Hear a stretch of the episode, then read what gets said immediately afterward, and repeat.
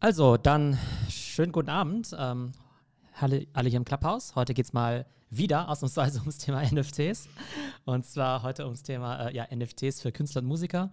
Wir haben ja in den letzten Wochen schon einige Talks zu dem Thema gemacht, haben da viel über Kunst geredet, über verschiedene Plattformen. Ähm, und heute wollen wir vor allem eben auch mal die Künstlerperspektive sehen und auch mal genauer das Thema Musik beleuchten, nachdem wir in der Vergangenheit ja eher über Basketballkarten und äh, ja eher, ja, äh, ich sag mal, äh, visuelle Kunst gesprochen haben. Und das ist eben super, dass wir heute einen Künstler und auch Künstlermanager da haben, nämlich den Row. Guten Abend, Row. Hi, grüß dich, danke für die Einladung. Ja, sehr cool, dass du heute da bist. Ähm, genau, erzähl doch mal kurz in ein, zwei Sätzen, was du so machst und genau, welchen Hintergrund du hast bezüglich Kunst und eben auch digitaler Kunst. Ja, ähm, Künstlerdasein selber habe ich in jungen Jahren sehr stark gepflegt, als Musiker, eben äh, Tänzer, aber auch ähm, Sprüher, also klassisch so Street Art, noch bevor Street Art wirklich ein Ding war. Ähm, und habe mich dann so über die klassische Schiene ähm, Künstlerberater, Künstlerbooker, ähm, Nachtleben, ähm, hedonistische Ansichten zu Kunstthemen entwickelt ähm, und war dann eben viele Jahre auch im Ausland und habe eben Künstler beraten ähm, Fotografen, äh, ähm, Bildhauer und äh, Musiker und das auch noch immer. Mhm. Spannend. Und seit wie vielen Jahren bist du jetzt so in der Künstlerszene unterwegs, wenn man das so sagen kann? Also ich bin jetzt, ich werde dieses Jahr 42, also ich würde sagen, ähm, ich habe jetzt ähm, vom Künstlersein selber bis hin äh, zum Berater sicherlich 30 Jahre in dem Thema verbracht. Also von der Pike auf sozusagen. Ähm, letzte Woche hatten wir ja einen Talk zum Thema NFT und da hatten wir unter anderem ja auch den ja, bekannten Galeristen, den Johann König da. Da hatten wir mhm. den Dirk Bolder, eben auch von, äh, genau von Christie's, dann die Annette, die ja auch äh, Kunsthistorikerin ist. Und die habe ich dann ja so gefragt, so Hand aufs Herz, ähm, seit wann beschäftigt ihr euch eigentlich mit dem Thema NFT? Sozusagen als äh, sehr etablierte Kunstexperten. Und manche von denen haben gesagt, ja, ganz ehrlich, vielleicht so richtig seit äh, drei Wochen. Ähm, genau. Wie lange bist du denn seit an dem Thema dran? Also be bewusst waren, äh, war mir das Thema ähm, NFTs, so ähm, mit den CryptoKitties auch. Ich glaube auch jemand in der Runde, also ich habe mal kurz reingelauscht, hatte aber an dem Tag nicht so viel Zeit, obwohl das ganz tolle Gäste waren. Also sicherlich mehr Ex äh, Expertise, weit mehr Expertise, als ich zum Thema bringe. Aber ähm, ja, so seit, äh, seit die CryptoKitties am Start waren, das sind jetzt auch so, glaube ich, drei Jahre. Aber weil es auch so eine Randthematik war und jetzt nicht wirklich von mir als, ähm, als äh, ökonomisch in Bezug auf Beratung für meine Künstler ähm, ähm, wichtig war, habe ich das Thema auch so ein bisschen am Rande nur so als ein bisschen Fringe-Thema äh, betrachtet und so auch im, im Rahmen dieser ganzen Krypto, Kryptowährungsthematik so einfach mitverfolgt, sehr interessiert und äh, auch so gehofft, dass es da eine Revolution gibt, aber so wirklich äh, an, angewandt, äh, angewandte Kunst war es dann doch nicht. Aber jetzt umso schöner und umso mehr. Genau, vielleicht um alle nochmal kurz abzuholen, vielleicht in einem Satz. Die Headlines der letzten Wochen zusammengefasst. Also NFT steht für Non-Fungible Token und das ist eben ein ja, Mechanismus, der eben dafür sorgt, dass eben vor allem ja, digitale Assets dann eben handelbar gemacht werden können und eben auch sozusagen authentifizierbar. Das bedeutet, wenn ich jetzt zum Beispiel ein digitales Bild oder vielleicht auch Musik habe, dann kann ich das quasi auf der Blockchain protokollieren, dass es eben auch wirklich vom Künstler eben so erschaffen worden ist. Und ich kann eben auch nachverfolgen, ähm, wann das Werk eben verkauft wurde, zum Beispiel von A nach B. Und das Schöne für den Künstler ist eben auch, dass er dann da reinschreiben kann, dass er zum Beispiel mit 10% an allen weiteren ja, Transaktionen beteiligt wird. Und die spannendsten Use Cases davon, genau, eine, waren einerseits die CryptoKitties schon vor ein paar Jahren, aber jetzt in den Schlagzeilen in den letzten Tagen ja auch der bekannte Künstler Beeple, äh, dessen Werk ja gerade auf, auf Christie's versteigert wird. Auktion läuft in zwei Tagen ab. Aktuelles Gebot bei knapp 10 Millionen Dollar, glaube ich. Ähm, dann wurde ja viel gesprochen über die NBA Top Shots, wo ja einzelne NBA-Videos im NFT-Format ja auch schon für 200.000 Dollar über den ja, virtuellen Ladentisch gehen und, und, und, und, und. Also da werden ja äh, gefühlt jeden Tag irgendwelche Rekorde gebrochen, aber das ähm, birgt natürlich auch immer die Gefahr mit sich, dass das Ganze vielleicht auch überhitzt. Und darüber werden wir sicherlich auch gleich nochmal sprechen. Genau, Ro, jetzt hast du ja ähm, genau gesagt, du verfolgst das Thema so mehr oder weniger aktiv, jetzt so seit, ja, so drei Jahren. Aber wann ist für dich das Thema denn so richtig heiß geworden? War das schon so, und dass du vielleicht auch selbst angefangen hast, da vielleicht auch Sachen zu sammeln oder auch dich auf den hiesigen ja, Plattformen rumzutummeln? Ja, ähm, äh, da mein Geschäft so doch auch international aufgestellt war in Bezug auf meine Beratung mit Künstlern, ich berate auch immer noch Künstler ähm, in Kanada, USA, aber auch Australien, hatte ich ähm, meine Finger zumindest auch immer in Projekten drin, wo es um, ähm, um Kunst oder besser gesagt digitale ähm, Künstler ging im Zusammenschluss mit Musikern.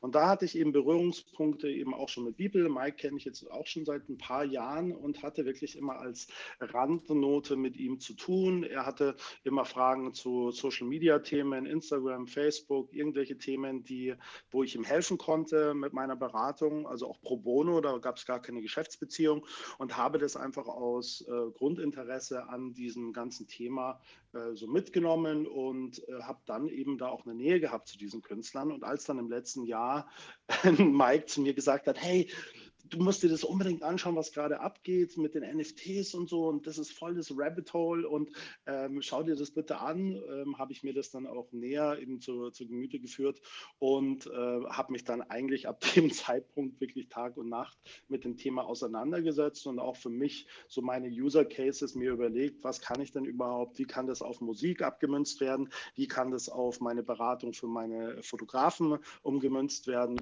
und ähm, ja, und einfach die klassischen Fragen Fragen gestellt, die sich jetzt jeder, jeder stellt. Und das war in deinem Gespräch da in der Runde mit dem äh, Johann König und den ganzen interessanten äh, Leuten ja auch wirklich so die klassische Fragestellung, ja, philosophisch, aber auch ähm, ähm, ähm wie läuft die Economy jetzt hier an? Und äh, ist es eine Blase, bleibt es eine Blase? Und wie kann, sagen wir mal, das jetzt ähm, einen Wohlstand demokratisieren für halt jeden, der da mit reinkommt, ja, oder wird es dann doch wieder nur ähm, ganz bestimmt bestimmte Leute geben, die davon profitieren, weil sie schon die Reichweite haben. Also diese ganzen Sachen sind ähm, Sachen, die mich als klassischen Musikberater oder Künstlerberater wirklich äh, umtreiben. Genau, vielleicht ganz spannend. Also äh, erstmal sehr cool, dass du da den äh, Meinke Winkelmann, den Beeple, schon so lange kennst. Und genau, Beeple ist ja wahrscheinlich, ähm, ja wahrscheinlich wirklich der bekannteste digitale Künstler aktuell. Und das Spannende ist eben auch, dass er ja auf Christie's ja gerade diese Sammlung versteigert, die ersten 5000 Tage. Das heißt, seit über 5000 Tagen kreiert er wirklich jeden Tag ein digitales Werk. Das sind dann ja eben auch schon ja, äh, über zehn Jahre. Das heißt, der ist jetzt nicht erst seit kurzem dabei. Und ähm, das Interessante ist aber, dass ich ein Interview mit ihm gehört habe auf YouTube. Da hat er gesagt, dass, er, dass selbst er von dem Thema NFT irgendwie zum ersten Mal vor vier bis sechs Monaten gehört hat. Das heißt, genau. der war schon seit zehn Jahren in der digitalen Kunst drin aber kannte eben diese Möglichkeit noch gar nicht und hat dann nämlich auch gesagt, ja, wow, ist ja super spannend und hat auch ganz ehrlich gesagt, wow, jetzt kann ich ja wirklich mal aus meiner äh, brotlosen Kunst bislang ja vielleicht auch noch ein bisschen, äh, ja, das ein bisschen äh, monetarisieren und wirklich unglaublich, wie da jetzt eben auch viele seiner Werke, also jetzt nicht nur die bekanntesten Werke jetzt für Millionen von Dollar gehandelt werden, sondern auch kleinere, also ich glaube, wenn ihr jetzt auf, ähm, ne, wo, wo ist es alles gerade, auf Makers Place, ähm, wo man eben ganz viele von seinen Sachen eben auch für Hunderttausende von Dollar eben auch kaufen kann. Wirklich eine ganz äh, ja, faszinierende Entwicklung in dem Bereich auch. Ähm, jetzt sagst du ja, du berätst auch Künstler. Ähm, wie bewusst sind die sich denn dessen, von diesem Thema? Ähm, fragen die dich die ganze Zeit, Mensch, Ro, müssen wir da jetzt irgendwie auch mitmachen? Oder pushst du die vielleicht sogar in die Richtung? Oder wie laufen da Diskussionen ab? Da, da, mir ja eigentlich bewusst ist, wie viel Impact die Reichweite meiner Künstler haben, ähm, kann ich auch immer einschätzen, wie erfolgreich wäre jetzt so ein Onboarding auf eine Plattform und wie schnell würden die dann wirklich Geld damit machen. Also wenn wir jetzt von der Fotografin ausgehe oder von den Fotografen ausgehe, die ich manage, da ist der Markt äh, jetzt noch nicht so offen, ja, also für das Thema Fotografie. Aber zum Thema Musik ist natürlich jetzt ganz groß die Frage, wie können diese waren, die vorher einfach Commodities, also Waren waren, ähm, wie können die jetzt sozusagen in Verbindung mit NFTs zu Collectibles oder Sammlerwerken ähm, generiert werden und können dann halt an die Fans ausgestreut werden.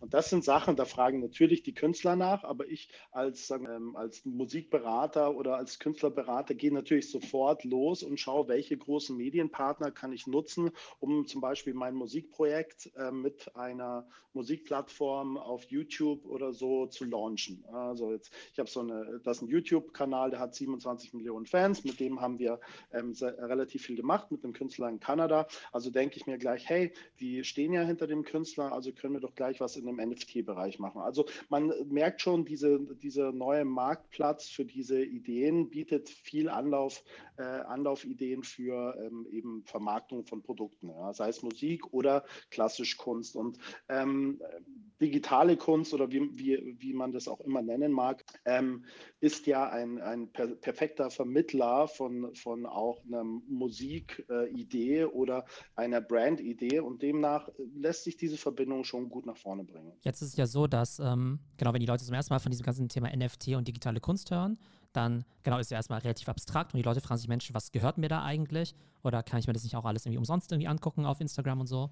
Und da ich mich jetzt äh, mittlerweile jetzt auch ein bisschen damit beschäftigt habe, verstehe ich den Use Case sozusagen mit dieser äh, Kunst, dieser visuellen eigentlich ganz gut. Aber beim Thema Musik bin ich auch noch relativ blank, muss ich sagen. Jetzt lese ich ja, hier nur gerade die Headline: Music Producer, weiß nicht, blau, ich weiß nicht, wie man den ausspricht, has, blau, sold, a, ja. has sold a collection of 33 different NFTs for a total of 11.7 Million, ja. Mhm. Kannst du uns einmal erklären, was, also wer das ist, was da passiert ist und was man da eben genau kauft, wenn man jetzt Musik-NFTs erwirbt? Also im Grunde genommen ist es Kunst hinterlegt mit Musik und ähm, das ist das, was äh, einem verkauft wird. Ja, also Blau ist ein Künstler aus dem Bereich EDM, elektronische äh, Tanzmusik. Ja, in Amerika nennen sie es EDM.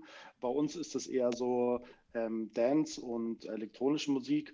Und Blau gibt es schon sehr, sehr lange. Der hat, ähm, ist jetzt seit über sieben Jahren auf, äh, ähm, in der Industrie zugegen und war immer jemand, der sehr schnell versucht hat, neue Technologien für sich und seine, seine Vermarktung seiner Produkte ähm, zu nutzen. Ja, und deswegen, äh, der war jetzt nicht ein, ein Pionier in dem Thema, aber der war immer einer, der sehr schnell auf diese neuen Themen aufgesprungen ist, weil er für sich selber, sagen wir mal, die, die Verbreitung seiner Musik eben durch diese diese neuen Technologie, Technologien gesucht hat. Ja, also früher war es ja so, du kennst ja das, kennst ja Soundcloud, ja, kennst du das Thema, dass gewisse Plattformen sind sozusagen ein Accelerator für Musik und diese Plattformen nutzt man halt dann so lange, bis entweder die Nutzer weg sind, ja, oder bis es halt diese Plattformen nicht mehr gibt und ähm, jetzt gibt es sozusagen eine Technologie, die im Verbund mit Kunst ein, äh, ein, ein, ja, ein Vehikel bietet, Musik nach vorne zu bringen. Und dass da, dass da irgendwie eine,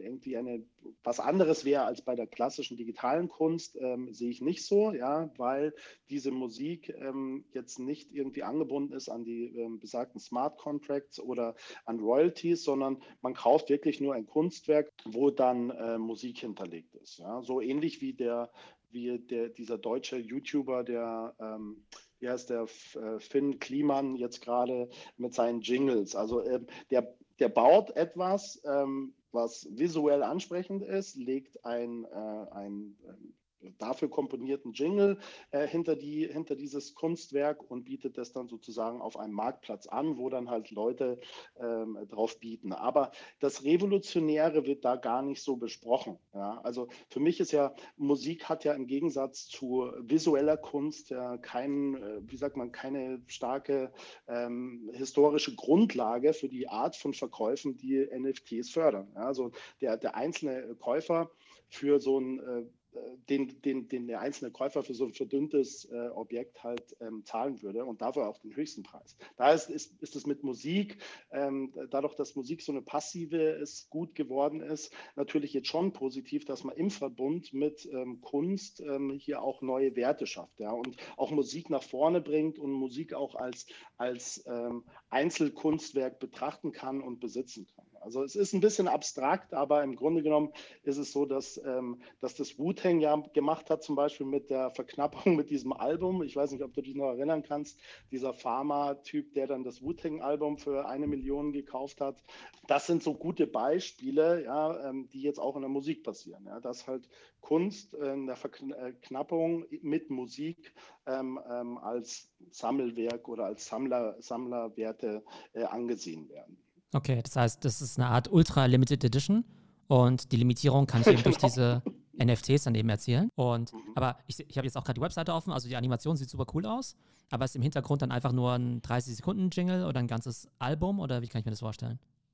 Es war halt, ähm, also bei Blau war es wirklich so, der hat sogar ein altes Album genommen und hat es einfach als, hat es halt als Vinyl neu vermarktet. Also für mich ist da, da bin ich auch sehr offen, also ist da nichts Revolutionäres dran. Das Revolutionäre ist äh, für mich in der ganzen Blockchain-Diskussion und NFTs ist ähm, wirklich der Ansatz, wie kann sozusagen ähm, das demokratisiert werden durch so, so ein System und wie können ähm, neue Kooperationen entstanden werden und wie können zum Beispiel auch Künstler, die die digitale Kunst schaffen für äh, Musiker, Alben oder sowas, wie können die auch mit profitieren in diesem Marketplace ja, und der, in der Ökonomie. Das sind Sachen, die für mich deutlich interessanter sind als Künstlerberater und äh, äh, Grimes, glaube ich, braucht kein Geld, ja, und es ist natürlich schön, wenn so interessante Künstler wie Grimes da auch mit profitieren, aber die Frage ist eher so, wie können sich die Spielregeln ändern, ähm, wie Künstler und Musiker behandelt werden, digitale Künstler behandelt werden.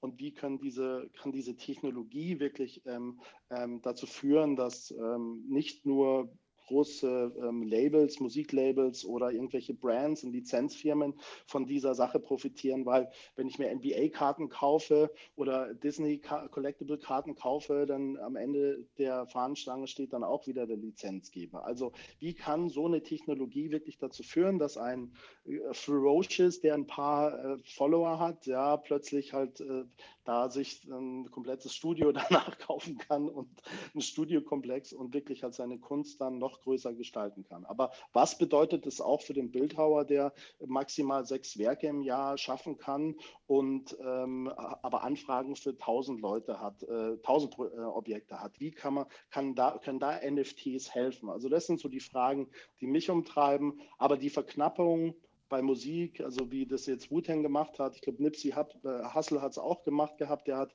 ähm, einen Premiumpreis für physische Kopien von Alben in limitierter Auflage berechnet ähm, und dann halt die, die auch über Streaming-Plattformen äh, erreichbar waren, aber der sozusagen den Ad-Value dann in der Verknappung einer physischen äh, Kopie äh, dargestellt hat. Also das sind so alles Wege, wie halt ähm, Kreative auch ähm, diese Produkte vermarkten. Genau, du hast ja gerade eben schon zwei Künstler genannt. Also einmal Grimes und auch Ferocious. Vielleicht da von meiner Seite. Ähm, genau, ich hatte es waren eben auch zwei Drops eben auf Nifty Gateway, an denen ich auch teilgenommen habe, wo ich dann eben auch Sachen erworben habe. Aber ich sag mal eher experimentell, weil ich ja wirklich in dem äh, Raum sehr, sehr neu bin. Und äh, Grimes, genau, Musikerin, ähm, unter anderem auch deshalb bekannt, weil sie auch die äh, äh, Freundin von Elon Musk ist und die Mutter von dem Kind mit dem schwierigen Namen, den ich nie aussprechen kann. Genau, aber die hat eben auch diesen Job gemacht äh, bei Nifty Gateway. Ich glaube irgendwie auch, weil sie irgendwo so zwischen 6 und 10 Millionen irgendwie eingenommen. Und der Ferocious hat dann irgendwie gleich zwei Jobs gemacht innerhalb von einer Woche. Ähm, einerseits eben so digitale Sneaker dann eben verkauft, äh, in Kooperation mit so einem visuellen ja, Virtual Design Studio, Artefakt. Und ähm, genau, da gab es eben digitale Sneaker von 3.000 bis 10.000 Dollar ähm, wo man aber als Added Bonus immerhin dann noch den physischen Schuh auch noch zugeschickt bekommt, wenn man im Besitz des Tokens ist nach sechs Wochen. Ähm, und der hat jetzt aber am Wochenende nochmal einen äh, Drop gemacht, wo dann quasi ein einzelnes Werk auch für, glaube ich, 600.000 oder so wegging. Und der Junge ist irgendwie 18 Jahre alt. Also auch äh, krass, äh, ja, also sehr gutes Timing auf jeden Fall. Genau, bei, bei Musikern finde ich ja ganz spannend. Ähm, also ich kenne das Musikbusiness nicht ganz äh, nicht besonders gut, aber man hört ja immer, naja, so ein Musiker, der verdient ja eigentlich gar nicht, die verdienen eigentlich kein Geld jetzt mit, ähm, Jetzt mit, äh, jetzt mit Platten und von Spotify kriegen sie auch nicht wirklich viel Geld. Äh, normalerweise machen sie dann eben Konzerte, aber Touren ist ja auch so ein bisschen schwierig während Corona und dass NFT dann tatsächlich für diejenigen, die die Chance erkennen, dann eine ganz gute Einnahmequelle sein kann. Kannst du es vielleicht erstmal erklären, wie Musiker überhaupt Geld verdienen? Ja, da gibt es verschiedene Layer oder verschiedene Ebenen, wie Musiker Geld verdienen. Also Musiker haben, äh, wie gesagt, ähm, ähm, ähm, Rechte an ihren Werken und in, wenn sie zusammenarbeiten mit anderen Musikern, dann teilen sie sich die Rechte und diese Rechte werden eben ausgewertet ähm, durch Streaming-Plattformen, aber eben auch durch, durch ähm, ja, halt, äh, Radiobespielung, TV-Themen, also über das klassische Verlags, äh, Verlagsthema. Und diese, ähm, diese Einkünfte, die natürlich jetzt ähm, nur darauf limitiert sind, weil die nicht live spielen können, reichen natürlich nicht aus äh, für den Standardmusiker, der halt, ähm, sagen wir mal, ein, zwei Shows im Monat normalerweise gespielt hat. Äh, das reicht dann nicht mehr zum Überleben. Ja? Und da spielt dann eben die, sagen wir mal, Social Media eine große Rolle. Und ähm, diese Reichweiten mit TikTok, die, die man jetzt hat, oder mit ähm, starken Instagram-Account können halt dazu führen, dass man dann ähm, in solchen Kooperationen mit solchen ähm, digitalen Künstlern auf solchen Jobs halt äh, sein Zubrot verdient. Aber hier ist es halt auch so, der Zugang zu solchen Plattformen, der ist halt auch nur den Leuten gewährt, die, ähm, die halt auch die Reichweite haben. Und da ist halt der Struggle einfach so für die Musiker, die jetzt ähm, gerade ihre Projekte aufbauen, diese Reichweite noch nicht haben. Die stehen jetzt wie viele andere in der Krise natürlich vor der Entscheidung, mache ich äh, mach ich jetzt weiter oder muss ich mir, muss ich mir die Musik äh, finanzieren? Aber das ist schon runtergewässert, ja. Also äh, ich, ich, die Verwässerung, sagen wir mal, jeder sagt, hey, Streaming bringt so viel Geld, ja. Also Streaming, wenn ich die Zahlen sehe auf irgendwelchen Graphen, ähm, äh, dann, äh, dann freue ich mich natürlich, dass Streaming wieder das Geld bringt und der Musikindustrie geht es gut.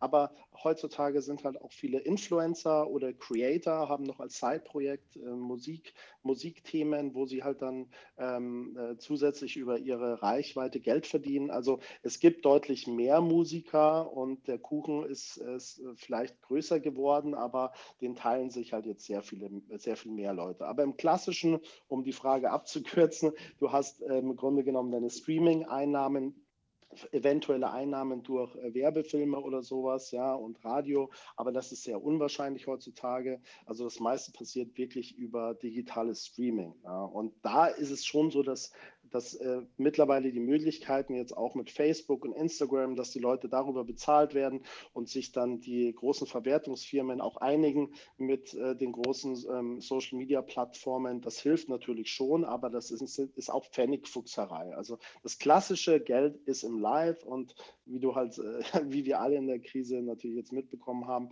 ist, äh, ist das Thema halt sehr reduziert. Ja. Man sieht Live-Themen äh, eigentlich nur ganz oben bei den Top 10 äh, im digitalen Bereich, dass dann eine Billie Eilish oder sowas streamt, über, streamt dann ihre, ihr Konzert über irgendeine Plattform, über irgendeinen Anbieter, Live Nation oder so. Aber das passiert, äh, das passiert nur dezidiert. Ja, jetzt wo du schon gerade über Social Media sprichst, ähm, siehst du den Clubhouse als eine sinnvolle Plattform für Musiker? Gibt es da schon Use Cases?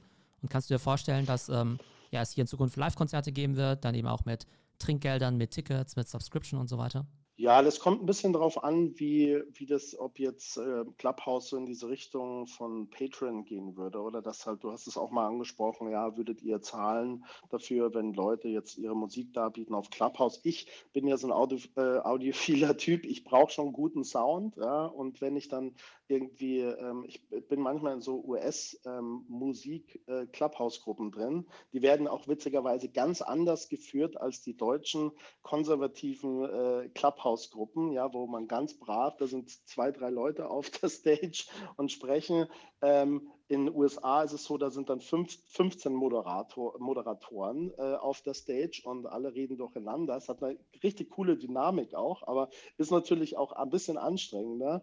Und äh, da gibt es viele Gruppen, wo einfach Demos gesungen werden. Also es ist schon so, dass dann Clubhouse ist wirklich ein tolles Networking-Produkt in meinen Augen, aber wenn du halt ähm, sagen wir mal, Kunst schaffen möchtest, dann musst du natürlich auch dich ein bisschen zurückziehen von diesen Themen, weil, ähm, und da mal wieder die Biege zu Bibel zu schaffen, ähm, der hat seit äh, 2000, äh, 2007 dieses Projekt und arbeitet jeden Tag seine zwei, drei Stunden äh, fokussiert an einem Kunstwerk. Am Anfang waren es längere, äh, längere Zeiträume.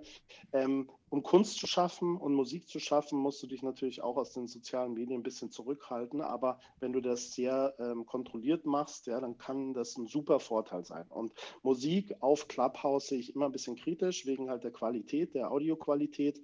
Ähm, dass das jetzt die neue Erfindung wäre, um Geld äh, zu generieren für Musiker, sehe ich nicht.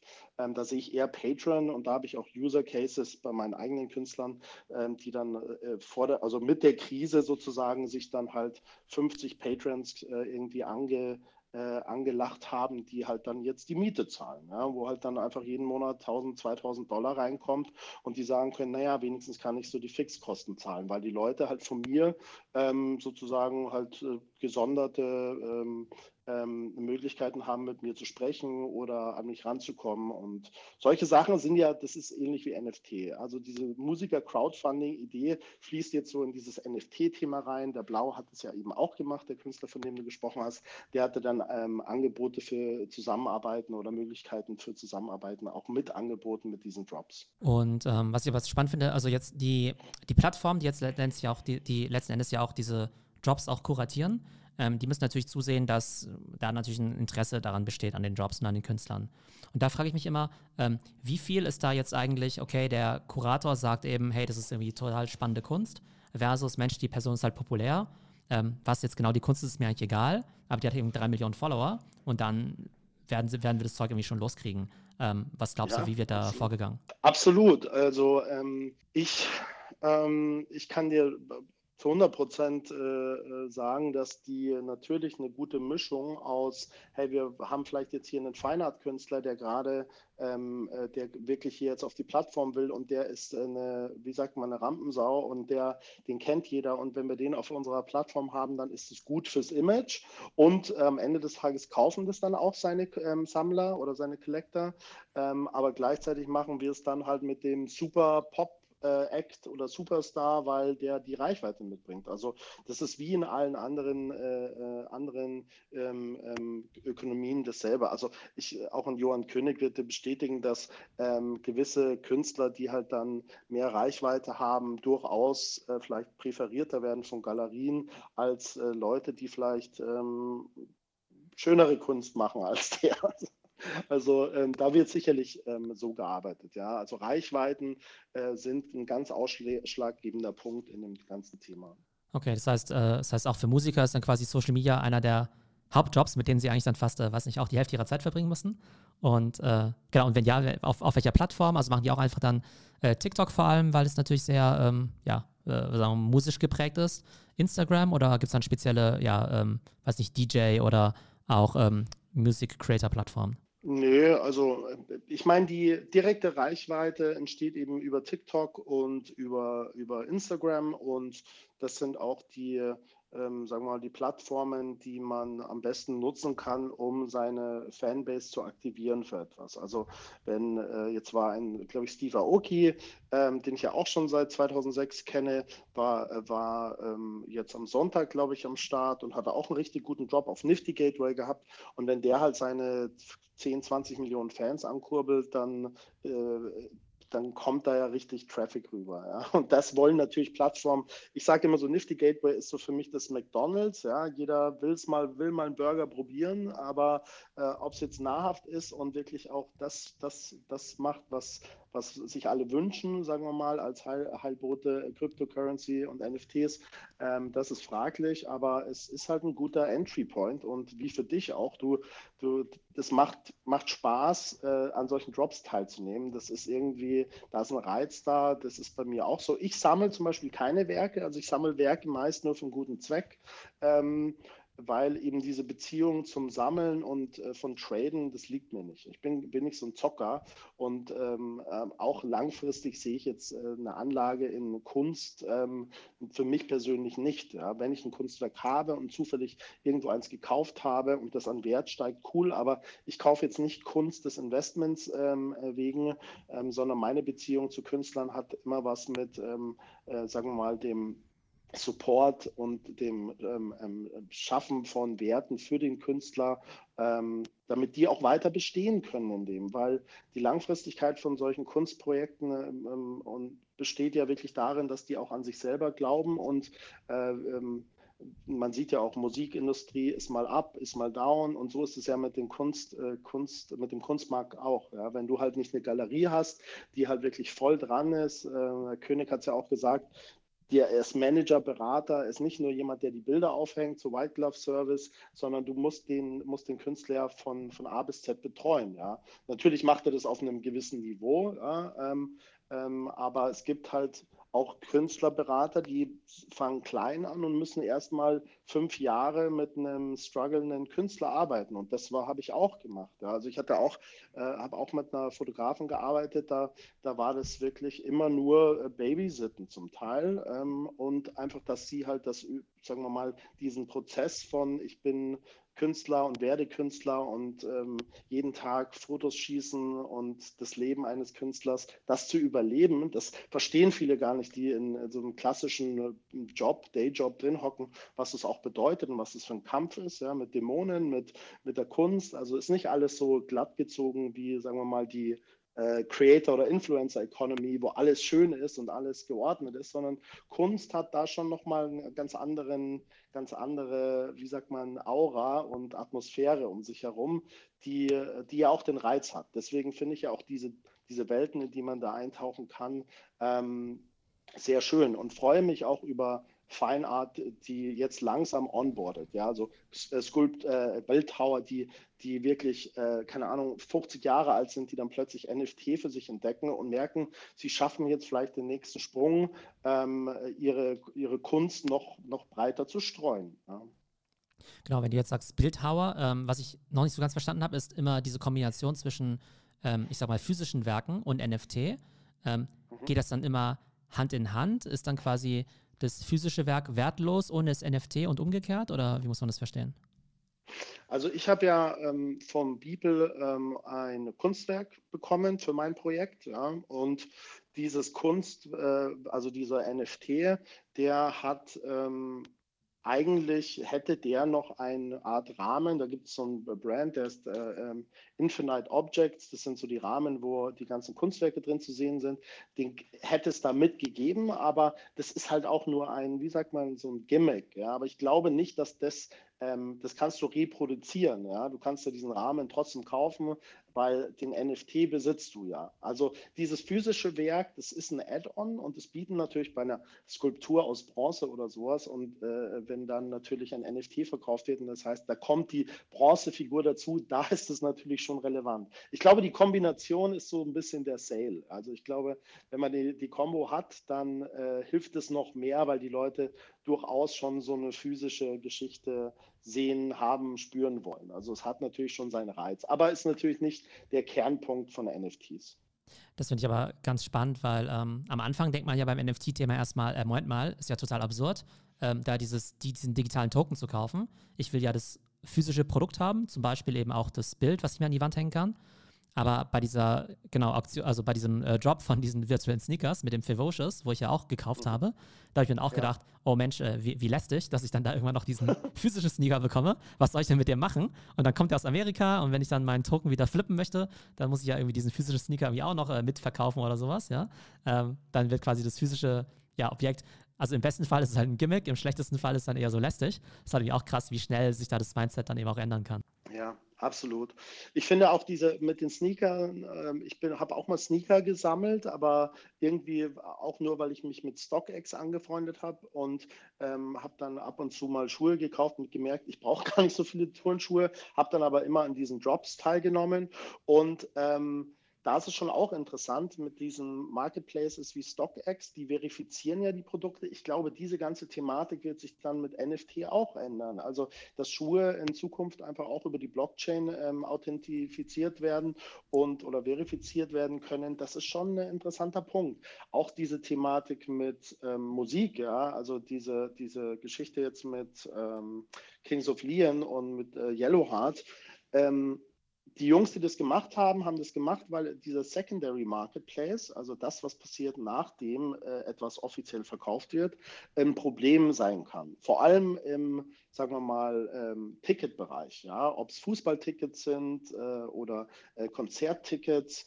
Ähm, da sind Leute, die haben dann Systeme, ich weiß gar nicht, wie die heißen, ähm, Scalpers oder sowas, die dann halt äh, automatisch einfach diese Tickets aufkaufen und dann verkaufen die die halt für einen zehnfachen Preis weiter. Und das war so diese Grundidee von dieser Plattform, die das Kings of Leon-Thema eben rausgebracht hat, dass man ähm, auch diesen, diesen Marketplace-Tickets ja, in Zukunft auch schützt ja, und auch festlegen kann, ähm, zu welchem Preis darf dieses Ticket überhaupt wiederverkauft werden. Und das sind Sachen, die ich in, für die Industrie als sehr positiv betrachte, dass NFTs wirklich eine Basis bieten, dass eben äh, nicht irgendwie findige äh, Wiederverkäufer da ihr Geld machen können, sondern dass eben ein fairer Handel und Umgang mit diesen Themen passiert. Beispiel äh, PS5, ja, PlayStation 5, die waren ja komplett ausverkauft und da hat man herausgefunden, dass da irgendwelche automatisierten Systeme sich da diese ganzen äh, ähm, äh, PS5s geholt haben, PlayStation 5s geholt haben, die dann irgendwo rumliegen und darauf warten, dass jemand dafür 1000 Euro ausgibt und die kosten normal 400 Euro. Und das ist natürlich dann auch für die Hauptfirma ein Problem, weil die was ich gelesen habe, äh, diese Playstations finanzieren sich also nicht, äh, die finanzieren sich über diese Abos, ja, über die Spiele-Abos und über das langfristige Herunterladen von irgendwelchen Sachen. Und das ist natürlich dann auch problematisch für so eine Firma wie Sony, die dann feststellt, oh, jetzt äh, werden da 2000 Playstations nicht genutzt, weil die in irgendwelchen Wiederverkaufshallen stecken. Also ich glaube, das ist so ein revolutionäres Thema in allen Bereichen. Ähm, und deswegen feiere ich das auch total. Und das hilft den Musikern langfristig auch. Ich habe jetzt selber drei äh, Themen, die ich onboarde. Ähm, und das sind auch Themen, wo ähm, ich äh, Künstler berate, die gar nicht bei mir unter Vertrag sind. Ja, die einfach sagen, hey Ro, du kennst ja den, den Mike, ähm, kannst du uns sagen, welche Plattformen da gerade gut sind, wo kommt man ran, äh, wo dauert es am längsten und jetzt äh, onboarde ich da oder helfe da Leuten auch ähm, Services zu vermeiden, die da auch so mitschwimmen. Ja? Wenn jemand das, die Musikindustrie kennt, da gibt es Manager, da gibt es Agenten, da gibt es äh, äh, Konzertveranstalter, da gibt es dann eben solche Ticket-Wiederverkäufer, ja, die das Ganze so ein bisschen korrumpieren. Also es ist schon so ein Ökosystem, da hilft dann so eine demokratisierende ähm, Welle und äh, in der Revolution äh, schon äh, etwas, ähm, das Ganze ein bisschen zu ebnen. Und das finde ich halt auch gut, ja, weil es wirklich Leuten so ein bisschen aus der Versenkung hilft und ähm, wer sich mit Technologie auskennt, kann das eben für sich dann auch nutzen. Genau, ein ganz gutes Stichwort. Ähm, genau, vielleicht auch Tipps für Künstler. Denn weil ich jetzt ja ganz viele Talks oder Podcasts auch zum Thema NFT gemacht habe, haben mich jetzt lustigerweise auch irgendwelche Künstler auf Instagram angeschrieben und gefragt, ja, hey, total spannend, aber ähm, äh, auf welche Plattform muss ich denn jetzt gehen? Wie kann ich denn als Künstler jetzt meine Kunst verkaufen? Da muss ich leider immer sagen, ja, sorry, ich habe überhaupt keine Ahnung über Kunst. Ähm, Ah, genau, ja. aber da kannst du uns ja weiterhelfen. Also nehmen wir an, ich bin jetzt so ein Künstler, sagen wir mal so, äh, ja, sagen wir mal so, so mittelgroß, ja, so mittel, mittelbekannt oder auch gar nicht bekannt. Ähm, was wären denn so die, ja, vielleicht so Top drei Schritte, ähm, oder Plattformen, äh, ja, die ich jetzt berücksichtigen müsste? Ähm, also halt Plattformen, wo du selber minden kannst, also selber diese Kunstwerke ähm, hochladen kannst, die sind aber mit Kosten verbunden. Also ähm, es gibt Plattformen wie Nifty, wo du gekauft hast, Nifty Gateway. Ähm, da findest du halt einen Deal mit der Plattform und die stellen in ihrem eigenen ähm, Ecosystem diese, diese Werke dann zur Verfügung, die, äh, die NFTs. Ähm, und ähm, für so einen Musiker, der jetzt gerade anfängt, ist es total, ähm, oder ein Künstler, ist es natürlich nicht relevant, weil der kommt erstens da nicht rein, weil das eine kuratierte Galerie ist. Also das ist halt wie wenn du die Johann König Galerie willst, da kommst du auch nicht einfach so rein. Ähm, ähm, und da bringt es auch nichts anzuklopfen und zu fragen. Äh, und da muss man auf Plattformen, die sozusagen Bitski oder so, wo du halt draufgehen kannst, irgendein Kunstwerk nehmen kannst und das vor Ort minden kannst. Und äh, dieses Minden erstellt dann sozusagen diesen ähm, NFT und dann kannst du natürlich anfangen, dieses Produkt zu vermarkten. Also ich habe zum Beispiel einen Musiker slash Visual, äh, Visual Art Künstler, der hat auf Bitski äh, ähm, ein Kunstwerk hochgeladen, ähm, hat es dort selber ähm, erstellen lassen und hat dann halt 1000 Dollar an dem Tag gemacht. Immerhin, ja. Also der hat das aber wirklich gar nicht groß angekündigt, wollte es einfach ausprobieren und hatte dann äh, pro Kunstwerk, pro äh, NFT, hat er sich dann, äh, hat er dann 200 Dollar verlangt. Ich habe auch eins gekauft, ja, einfach nur, weil ich ihn supporten wollte. Und die waren dann auch schnell weg. Also wenn du ein bisschen Reichweite hast, dann gibt es Plattformen, wo du das machen kannst. Ähm, und da ist Rarible oder Bitski sind interessante Plattformen in meinen Augen. Ja, also, und darauf ähm, Rarible und Bitski kann ich nur minden oder auch gleich einstellen und verkaufen? Du kannst, äh, nee, du kannst es gleich, du, also du, du mintest die, die Kunstwerke äh, mit oder ohne Musik und die stehen dann sozusagen im, ähm, stehen dann zur Verfügung in einer Art Galerie. Also das ist, du, die, der, der, ähm, die werden ja erstellt und sind dann auf deinem Account, ja, äh, Theo-Account, sind die dann zur Verfügung, können dort gekauft werden für halt den äh, Editionsbetrag, den du halt willst oder Collection-Betrag, den du willst. Und äh, dann, klar, gehen die halt wie bei allen anderen Themen in den ähm, Secondary Marketplace dann über. Und dann sind sie halt auch ähm, äh, zu, äh, zu kaufen auf äh, OpenSea oder solchen Sachen. Aber diese Plattformen sind klassische Plattformen, wo du deine Kunstwerke hochladen kannst, sind halt mit Kosten verbunden. Also ich glaube so zwischen 6 und 15 Dollar pro Kunstwerk. Also es kann sich dann schon auch summieren. Ne? Also es ist, äh, ist natürlich schon so eine Sache. Okay, super cool. Und vielleicht noch als äh, letztes Thema so ein Ausblick, vielleicht auch ähm, NFTs so in, äh, im Kontext mit so Fanclubs, Mitgliedschaften, Memberships. Ähm, hier lese ich wieder bei dieser Headline, auch bei Kings of Leon. Ähm, äh, genau, the, the tokens will unlock special perks like limited mhm. edition uh, vinyl and front row seats for future concerts. Ähm, oder da gibt es ja auch diesen Gedanken, dass du meinetwegen vielleicht äh, auch bei digitalen Creatoren dann vielleicht, ähm, weiß nicht, irgendwie so ähm, virtuelle oder auch physische Meets and Greets und so ähm, nur machen kannst, wenn du eben auch diesen Token besitzt. Ähm, was glaubst du, was mhm. da auf uns zukommen wird? Ja, wie, wie, es halt immer so ist, bei solchen Sachen sind natürlich die oberen äh, 10.000 äh, Künstler die, die davon massiv profitieren. Aber ich glaube, je früher man sich ähm, mit sowas, mit seinen Fans und seinen auch wenigen Fans in so eine, in so ein Trade begibt, ähm, desto früher akzeptieren die das. Ja? Das ist wie bei, wenn du einen YouTube-Kanal anfäng, äh, anfängst, aber von Anfang an Werbung äh, auf dem hast, ja, dann akzeptieren das die Fans über die, äh, die, die Dauer deiner deiner Show und die Dauer über deinen Growth hinweg. Wenn du dann erst anfängst, wenn du fünf Millionen Fans hast, dann akzeptieren sie es nicht. Also ich glaube, diesen Trade Kunst gegen äh, oder äh, Werte gegen, gegen, gegen Geld, ja, ob das jetzt äh, Cryptocurrency ist oder halt äh, Kreditkarten-Currency, äh, äh, ist eigentlich relativ egal. Ich glaube, diesen Trade, hey, du musst für Kunst bezahlen, das geht halt in viele Köpfe nicht rein. Heutzutage wollen eben bei solchen Sachen wie Musik, passiven Themen, wollen die Leute halt ein Abo haben. Ja? Und da ist es halt leider immer so, dass nur der eine Player wirklich profitiert oder das halt auch bereitstellen kann, weil er irgendwann auch diese Lobbyarbeit leisten kann, dass der halt die Deals mit den großen ähm, ähm Labels oder ähm, ähm, ähm äh, Verlagsfirmen überhaupt einfädeln kann. Also das, ich meine, es ist immer so eine Grauzone. Die, bei Musik ist es speziell so. Ja? Diese Plattformen entstehen, haben riesige Reichweite, befinden sich in der Grauzone, weil sie die Musik irgendwie ausspielen, aber kein Musiker kriegt Geld.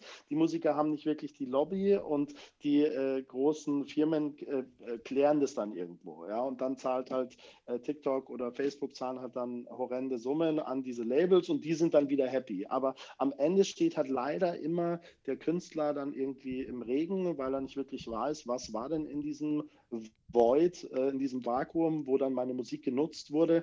Und da sind solche Themen wie Direct to Customer, also auf, auf Kunst- und Musikbasis, finde ich halt super. Ja? Und dann noch die Nachverfolgung und diese Smart Contracts, wo du langfristig als äh, Künstler oder als Musiker immer auch bei den Transaktionen profitierst, das finde ich, das, sind, das ist das Interessante in der Technologie.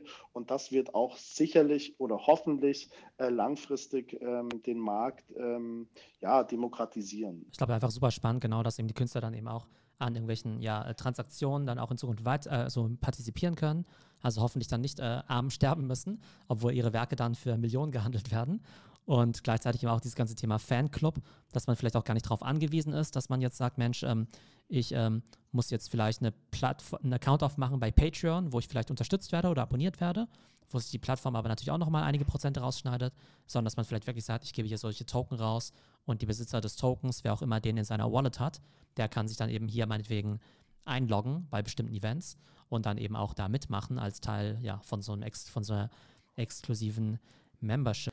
Ja, und die Gamification ist ja auch was Interessantes dabei. Also wenn du zum Beispiel jetzt auf einen also auf ein Basketballspiel äh, oder auf ein Footballspiel oder Fußballspiel gehst, ja, und du hast irgendeine App, ähm, die, wo du dann sozusagen ein Ticket über diese App bestellst ähm, und kriegst dann noch irgendeinen in einem Gegenzug irgendein digitales äh, Panini-Bild oder wie auch immer. Das sind ja, das sind ja coole Ansätze und ich glaube, das wird eben diesen ganzen, diese ganzen digital äh, äh Digital Assets, Digital Collectibles, ähm, das wird, wird ein sehr interessantes Thema werden. Ja. Und da sind ja auch wirklich ganz andere Sachen, die jetzt gerade noch aufgebaut werden ähm, ähm, in diesen Metaverses, wo du wirklich ähm, da, in diese Sphären denken wir noch gar nicht, aber die passieren schon. Das ist das Schöne. Die Technologie bietet Raum für Entwicklung und ähm, ja, hoffentlich profitieren dann auch der, der kleine Künstler oder der wertige Künstler ähm, ähm, von dem Thema mit und nicht die Industrieagenten, ähm, ähm, Services, die sich da jetzt da auch einmischen, ähm, nehmen da zu viel Geld weg. Aber es ist schon so, dass die Sachen jetzt auf Augenhöhe ge, gepusht werden und diese Maler, Illustratoren, Digital Artists, wie, wie, wie auch immer du sie nennen mögst, magst, ähm, eine Lobby haben jetzt. Ja? Und diese Lobby heißt, hey, das ist jetzt eine Revolution im Digital Art Market, äh, in Anführungsstrichen, und das hilft natürlich diesen Künstlern Geld zu verdienen. Und das siehst du bei Ferocious, ist ein gutes Beispiel, äh, junger Künstler, eigentlich nicht viele Follower und ähm, ähm, ja, hat dann plötzlich so einen Hype. Ja, super spannend, genau. Wir haben ja ähm, genau über digitale Kunst gesprochen, also visuelle Kunst, dann eben Musik, aber du hast ja gerade eben schon so ein bisschen angesprochen, äh, so Metaverse, Gaming, ähm, genau, virtuelle Welten, digitale Fashion, also da gibt es ja so viele Sachen, die da auch möglich sind. Ich glaube, wenn man jetzt eben noch Gaming-Experten äh, da hätte, dann könnte man über eine Stunde lang über das Thema NFT im Gaming sprechen, aber auch digitale Fashion, was ja im Prinzip dieser virtuelle Sneaker ein Stück weit ja auch war, finde ich immer auch super spannend. Also denkbar wäre zum Beispiel auch, wenn, nehmen wir mal an, Clubhouse jetzt irgendwann so das Ding wäre, wo man eben als großes Event hingeht, sehen und gesehen werden. Und zum Beispiel der Mantel oder den, äh, den Hut, den du gerade auf deinem Profilbild anhast, wenn es jetzt irgendwie so ein Designer-Ding wäre, dass du den vielleicht auch nur tragen darfst hier, wenn du irgendwie auch über diesen Token verfügst oder so. Und dann quasi auch diese digitalen ja, Klamotten dann eben auch so einen gewissen Wert haben. Genauso wie die ganzen Kiddies jetzt ja auch schon viel Geld ausgeben für ja, Skins, eben auch schon so in Fortnite. Also ich glaube, da wird es eben noch ganz, ganz viele Anwendungsfälle geben über ja, Basketballkarten, Kunst äh, und auch Musik hinaus. Und deshalb ist es auch, glaube ich, so spannend, erstmal diese vielleicht noch zugänglicheren Use Cases irgendwie zu verstehen, ähm, als Einstiegspunkt für all das, was uns in Zukunft dann noch erwarten wird. Ja, super spannend. Ähm, wir haben ja angefangen mit der Diskussion eben auch über ne, diesen Job auch von Blau. Jetzt lass uns doch auch mal schließen, vielleicht mit einem Job, der heute Abend stattfindet, ähm, lustigerweise. Und zwar gerade auf Nifty Gateway wird es in drei Stunden und 42 Minuten einen Job geben. Das heißt, es wird 1 Uhr nachts deutscher Zeit sein. Und ähm, wer released da? Das ist eben der ja, DJ äh, Deadmaus, den kennst du wahrscheinlich besser als ich. Mhm. Deadmaus, ähm, zweieinhalb Millionen äh, Follower. Also genau, du sollst jetzt sozusagen mal, äh, vielleicht mal für uns mal, äh, so, also ich lese jetzt ein paar Fakten vor. Du kannst die mhm. einfach mal so in deinem Kopf so durchgehen lassen und uns vielleicht auch mal dem Publikum auch mal erklären, wie du jetzt darüber nachdenkst, wenn du diese Eckdaten hörst. Also Deadmaus, zweieinhalb Millionen Follower bei Instagram, dreieinhalb Millionen Follower eben bei Twitter, released heute einerseits eben eine Open Edition, was wir gesagt haben. Ne? Da gibt es jetzt erstmal theoretisch beliebig viele davon für 1250 Dollar. Äh, und dann eben auch noch Limited Sachen. Eine, ähm, genau, eine, wo es eben nur 50 gibt, Edition of 50. Und dann eben noch eine, eine Edition of One, wo es eben wirklich nur eins gibt. Und diese Edition of 50, das ist eine Silent Auction. Und bei diesem Edition of One, da wird es wahrscheinlich auch einfach eine Versteigerung geben. Ähm, genau, mit diesen paar Eckdaten, also wie sollte man jetzt darüber nachdenken? Was sind da vielleicht, ne, was, was geht dir durch den Kopf? Ähm, also prinzipiell ist es so, das ist ja angebunden auch an den Print. Also es ist ähm, so, dass die Sachen mit einem Print in Verbindung kommen und ähm, ich, ich glaube, dass das halt ähm, sehr erfolgreich, also es wird super erfolgreich werden und es macht doch total Sinn, weil ähm, es gibt niemanden, der stärker in dieses Thema ähm, verwoben ist wie Deadmaus, sagen wir mal, auf Mu Musikerseite. Der hat diese ganzen ähm, nerdigen Themen schon immer mitgemacht. Der hat ja auch einen Kartendrop gehabt ähm, ähm, ich glaube sogar auf der Plattform, wo du auch deine Karten erwirbst. Und der ist in dem Thema sehr stark drin. Der hat also auch so eine, eine Fanbase. Und ich ähm, feiere den Typen schon. Der ist grenzwertig, der Künstler, ähm, auch äh, sehr outspoken und eckt auch ähm, stark an. Und das macht ihn so als idealen Kandidaten für so einen Drop. Ich glaube, da wird ein riesiger Hype entstehen. Und was ich aber cool finde, ist sozusagen, dass der noch wirklich ein hochwertiges, ähm, hochwertigen Print dazu anbietet, mit einer Unterschrift äh, von beiden. Also dass dieses, dass das drumherum ein gutes Package ist. Ja? Also die bieten da schon was an. Und ich würde schon sagen, dass es auch den, dem, der, dass es das wert ist. Ja?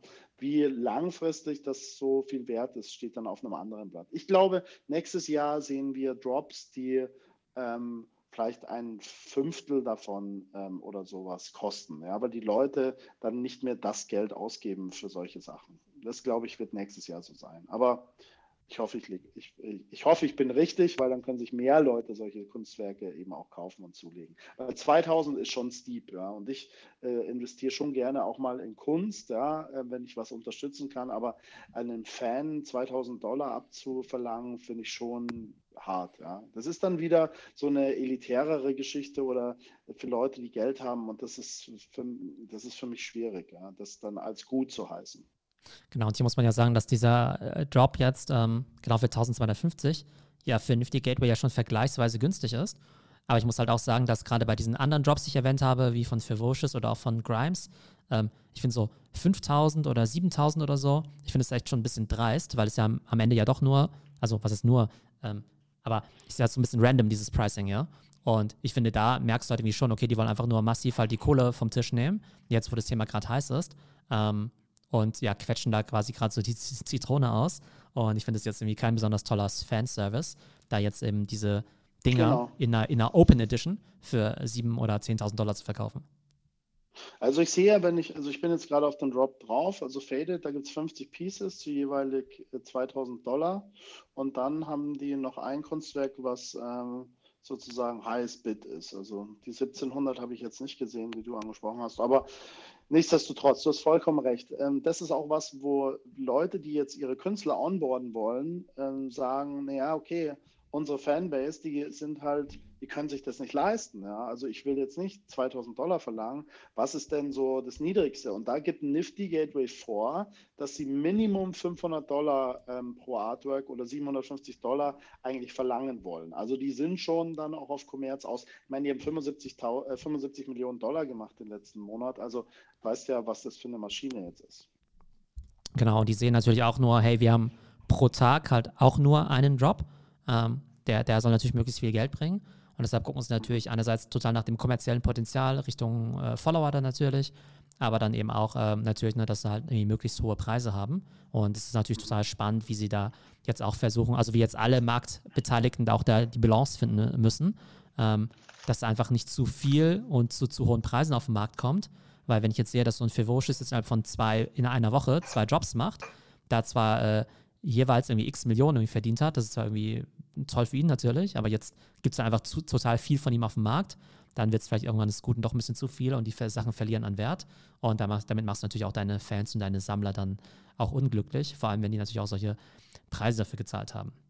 Okay, aber sehr cool. Aber es heißt Deadmaus, äh, genau, gucken wir uns mal an. Und genau, gerade bei diesen Limited Editions ist es ja oftmals so, dass du, ähm, ja, dass es dann oftmals auch so eine Art Drawing, Drawing gibt. Das heißt, da machst du im Prinzip an der Verlosung teil ähm, und keine Ahnung, und also wenn es manchmal gibt es Festpreise und dann wird es halt verlost. Das heißt, du musst quasi um das Recht äh, quasi, äh, quasi so ein bisschen betteln, die 2.000 oder 5.000 irgendwie zahlen zu dürfen.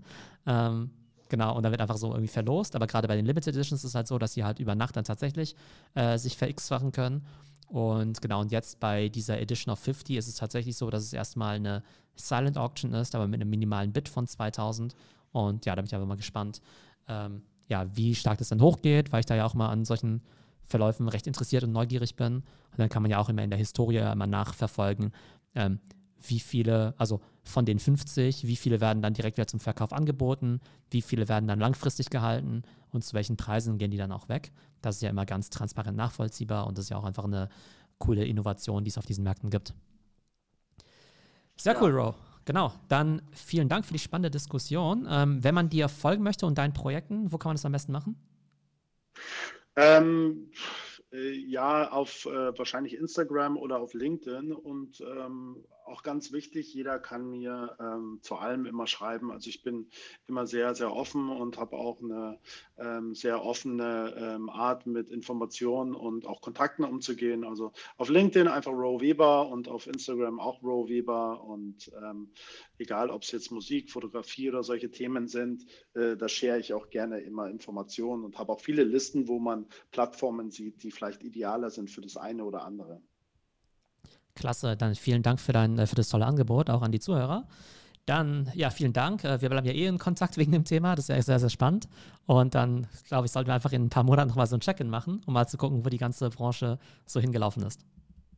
So machen wir es. Alles Danke klar. dir für die Zeit und die Danke, Fragen. schönen Abend. Ciao. Ja, tschüss, ciao.